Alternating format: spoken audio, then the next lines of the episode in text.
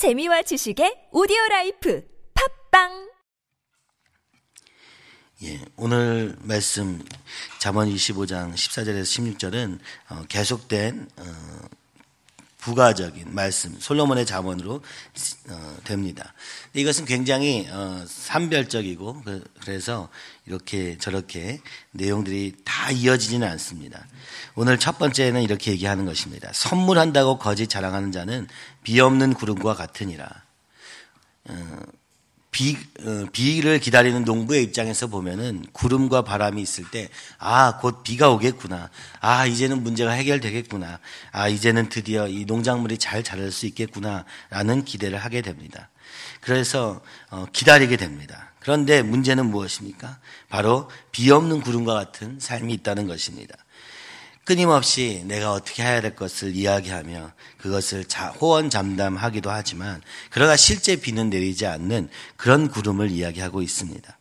그래서 거짓 자랑, 끊임없이 나의 내가 너를 위해서 이걸 해줄게 저걸 해줄게 하면서 이야기합니다.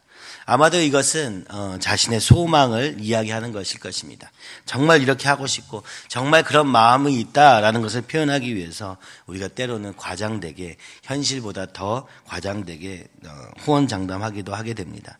그러나 바로 이것이 진짜 열매를 맺게 되느냐 하는 것은 좀 다른 문제라고 이야기하는 것입니다. 유다서에도 그래서 이 폐역한 어, 거짓말하는 그런 선지자들을 향하여서 물 없는 구름이라는 표현도 쓰게 되는 것입니다. 그 즉 말은 굉장히 어, 그럴 듯하지만 실제 삶 속에서는 그것이 이루어지지 않는 삶을 이야기하는 것입니다. 이것은 어, 자신을 스스로 높이려고 하거나 자신의 기대를 너무너무 과하게 이야기하다가 이런 일이 벌어지게 되는 것입니다. 누가복음 14장 11절에도 그래서 말씀하십니다. 무릇 자기를 높이는 자는 낮아지고 자기를 낮추는 자는 높아지리라. 우리는 스스로를 높이기 위해서 말을 사용해서라도 다른 사람의 마음을 사기 위해서라도 끊임없이 그렇게 이야기하게 됩니다. 이것은 꼭 거짓인 것만은 아닐 것입니다. 마음의 중심은 진짜일 수 있지만 그의 삶의 열매가 이루어지지 않는 상태일 수 있는 것입니다.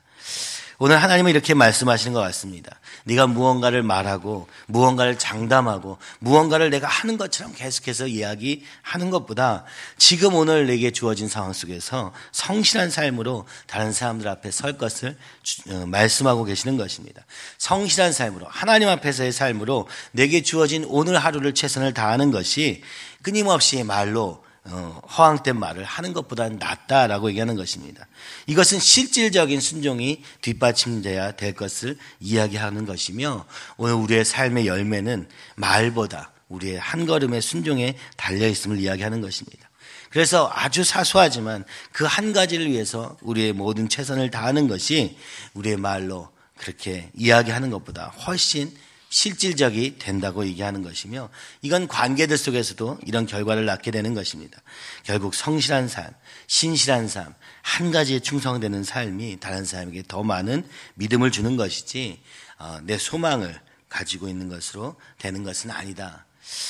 음, 많은 사람들이 어, 정말 그런 진심으로 내 마음을 다해서 이렇게 되기를 소원한다 말하는 것과 그것을 위해서 최선을 다해서 내 삶을 드리는 것과가 그 격차가 생길 때 다른 사람이 보기에는 거짓 자랑같이 보일 수 있다고 얘기하는 것이죠.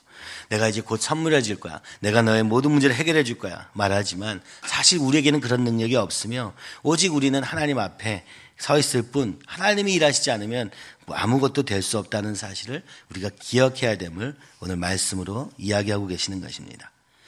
두 번째는 이것입니다. 오래 참으면 관원도 설득할 수 있나니.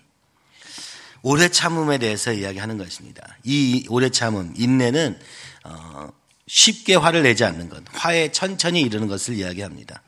잠언 15장 8절에도 말합니다. 분을 쉽게 내는 자는 다툼을 일으켜도 노하기를 더디하는 자는 시비를 그치게 하느니라. 쉽게 화를 내므로 말미암아 모든 상황을 악화시킬 수 있다는 것입니다. 여기서 관원은 재판관입니다. 억울한 자리에서 재판을 받고 있는 것입니다. 내가 짓지 않은 죄에 대해서도 그래서 계속 몰리는 상황이 있다고 한번 가정해 봅시다. 그때 화를 내고 끊임없이 내 성질대로 하면은 그 재판관을 설득할 수 없다는 것입니다. 오히려 인내, 화내지 아니하고 내 상황을 절, 어, 설득하고 이야기할 수 있을 만큼 참아야 된다는 것이죠. 오래 참음을 통하여서 이것이 이루어진다는 것입니다. 그럼 어떻게 참습니까? 바로 이것은 어, 유순한 대답으로 시작된다. 부드러운 혀로 시작된다라고 얘기하는 것입니다.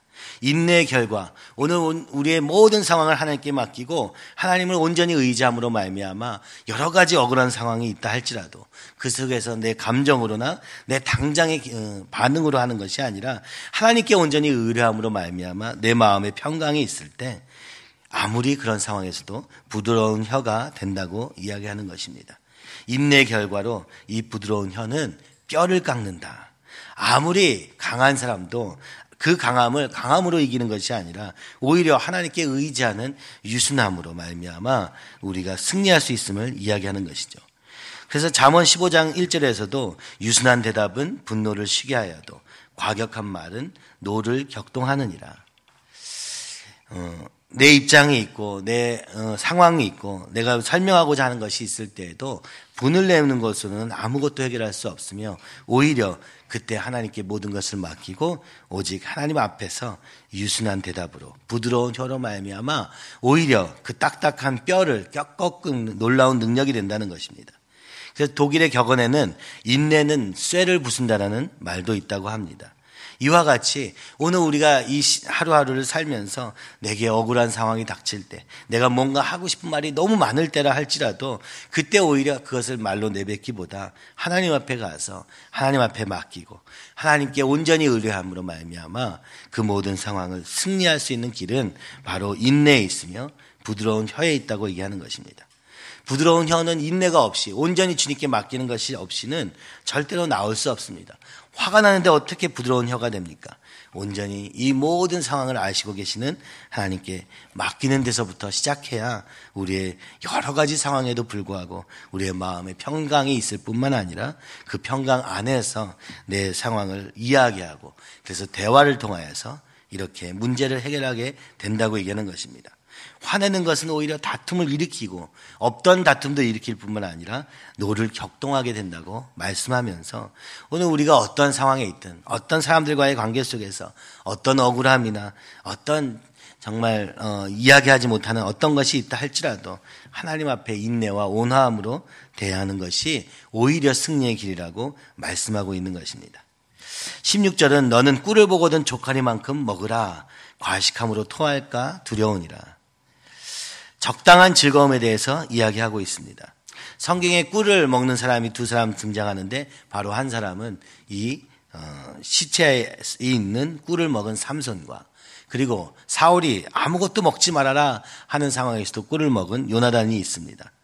사울은 이 전쟁이 끝날 때까지 아무것도 입에 대지 말라 이야기했지만 요나단은 그 꿀을 너무 힘들고 너무 지친 가운데서 꿀을 먹자 눈이 밝아지게 되었다고 성경은 기록합니다. 그래서 어떤 부분에서는 이 꿀, 단 것, 우리에게 꼭 필요한 것을 섭취하는 것을 통하여서 전쟁의 승리를 이끌 수 있게 됨을 요나단의 얘기를 통해서 보기도 하고 그래서 삼선의 예를 통하여서는 그럼에도 불구하고 그것이 너무 과했을 때 오히려 그 탐욕으로 말미암아 어, 하나님의 율법을 어기고 하나님의 기준을 어기는 말미암아 그의 삶에 있는 태도를 드러내게 되었다고 성경은 이야기합니다. 그래서 이 기본적으로 꿀을 보거든 조카리만큼 먹어라. 이것은 하나님의 명령인 것입니다. 하나님이 우리에게 주신 좋은 것들, 이 세상에서 누릴 수 있는 그 모든 것들이 있습니다. 우리가 필요한 만큼, 그래서 영어 성경에서는 필요한 만큼 먹어라 이렇게 번역하기도 했습니다.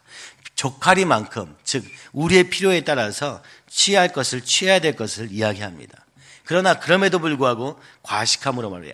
아무리 좋은 것이라도 너무 넘치면은 그것은 소화가 되지 않을 뿐만 아니라 오히려 우리의 몸에 해가 됨을 이야기하면서 욕심을 내지 말고 절제해야 될 것을 말씀합니다. 누가복음 21장 34절에도 이렇게 말씀하십니다. 너는 스스로 조심하라. 그렇지 않으면 방탕함과 술 취함과 생활의 염려로 마음이 둔하여지고 뜻밖의 그날이 덫과 같이 너희에게 임하리라. 여러분 오늘 우리의 생활의 염려도 우리의 어, 필요할 것입니다. 그것에 대해서 책임지는 마음으로 어, 그것을 가지고 고민해야 될 것입니다. 그러나 이것이 너무 거세지면 마음이 둔하여지고 결국 그 덫이 되어 그것이 덫이 되어 우리가 쓰러지게 된다고 이야기하는 것입니다. 오늘 하나님 앞에서 모든 것을 하나님께 맡기며 그러나 내 삶에 대한 책임을 가지면서 하나님이 주시는 좋은 것들을 취하되 그것이 돈이 되었던 음식이 되었던 그것이 필요한 것은 필요한 만큼 취하되 이것을 너무 집, 너무 과도하게 취하는 것, 그것은 아무리 좋은 것이라도 우리에게 해가 됨을 말씀하시면서 하나님이 말씀하고 계시는 것입니다. 내가 온전히 하나님께 맡기고 아무리 좋은 상황이든 아무리 어려운 상황이든 그 상황 속에서 오직 하나님을 의뢰하라고 오늘 말씀은 이야기하시는 것 같습니다. 억울한 상황에서도 화를 내기보다 하나님께 의지하고 아무리 좋은 것이 있다 할지라도 그것을 너무 과하게 취함으로 말미암아 내 삶에 해를 입지 않도록 오늘도 좋은 상황이나 나쁜 상황이나 하나님만 의지하라 이렇게 말씀하시며 어, 말로가 아니라 우리의 삶의 순종으로 하나님 앞에서 오늘 한 걸음을 통하여서 많은 사람에게 보이라고 이야기하고 계시는 것입니다. 이것은 사람에게 보이기 위해서 하는 행동이 아니라 결국 하나님 앞에서 살게 될 때 모든 사람이 알게 될 것임을 말씀하시며 그 하나님의 목전 앞에서 사는 삶을 이야기하고 계시는 것입니다. 오늘 우리 이 시간에 같이 기도할 때 주님 우리의 말보다 우리의 순종에 앞서게 하여 주옵시고 작은 순종이라도 그 한 순종을 통하여서 하나님 앞에 신실한 삶을 살게 하여 주시옵소서. 다른 사람에게 억울하고 또 오해받는다 할지라도 그 속에서 화를 내고 그 속에서 나의 성질로 하는 것이 아니라 하나님 온전히 주님께 맡김으로 이것도 하나님이 나에게 허락하신 줄 믿고 그 속에서 하나님을 의지하는 기회가 되게 하여 주시옵시고 그래야 내 마음에 주님으로 인한 평강이 이렇게 거친 세상 속에서도 이렇게 수많은 문제들 속에서도 오직 하나님을 의지함으로 말미암아 우리의 마음의 평강을 지킬 뿐만 아니라 오히려 그 유순한 대답으로 말미암아 부드러운 혀로 말미암아 뼈를 꺾는 놀라운 역사가 있게 하여 주셔서 모든 어, 핍박과 고난의 상황에서도 하나님을 의지하는 우리 되게 하여 주시옵소서. 또 하나님 우리에게 좋은 것을 주시니 감사합니다. 그러나 이것을 어, 너무 과도하게 취함으로 절제하지 못하며 그 속에 빠지지 않도록 인도하여 주셔서 오직 하나님 앞에서 사는 삶이 되게 인도하시고 도와주시옵소서. 이 시간에 우리 같이 어, 기도할 때 주님 우리의 삶이 오직 하나님 앞에 서는 오늘 하루가 될 수 있도록 오늘 하루의 한순간 한순간 주님께 충성을 다하며 최선을 다하며 신실하게 하나님 앞에 순종하는 하루가 되게 하여 주시옵소서. 함께 주님을 세 번 크게 부르면서 기도하시겠습니다.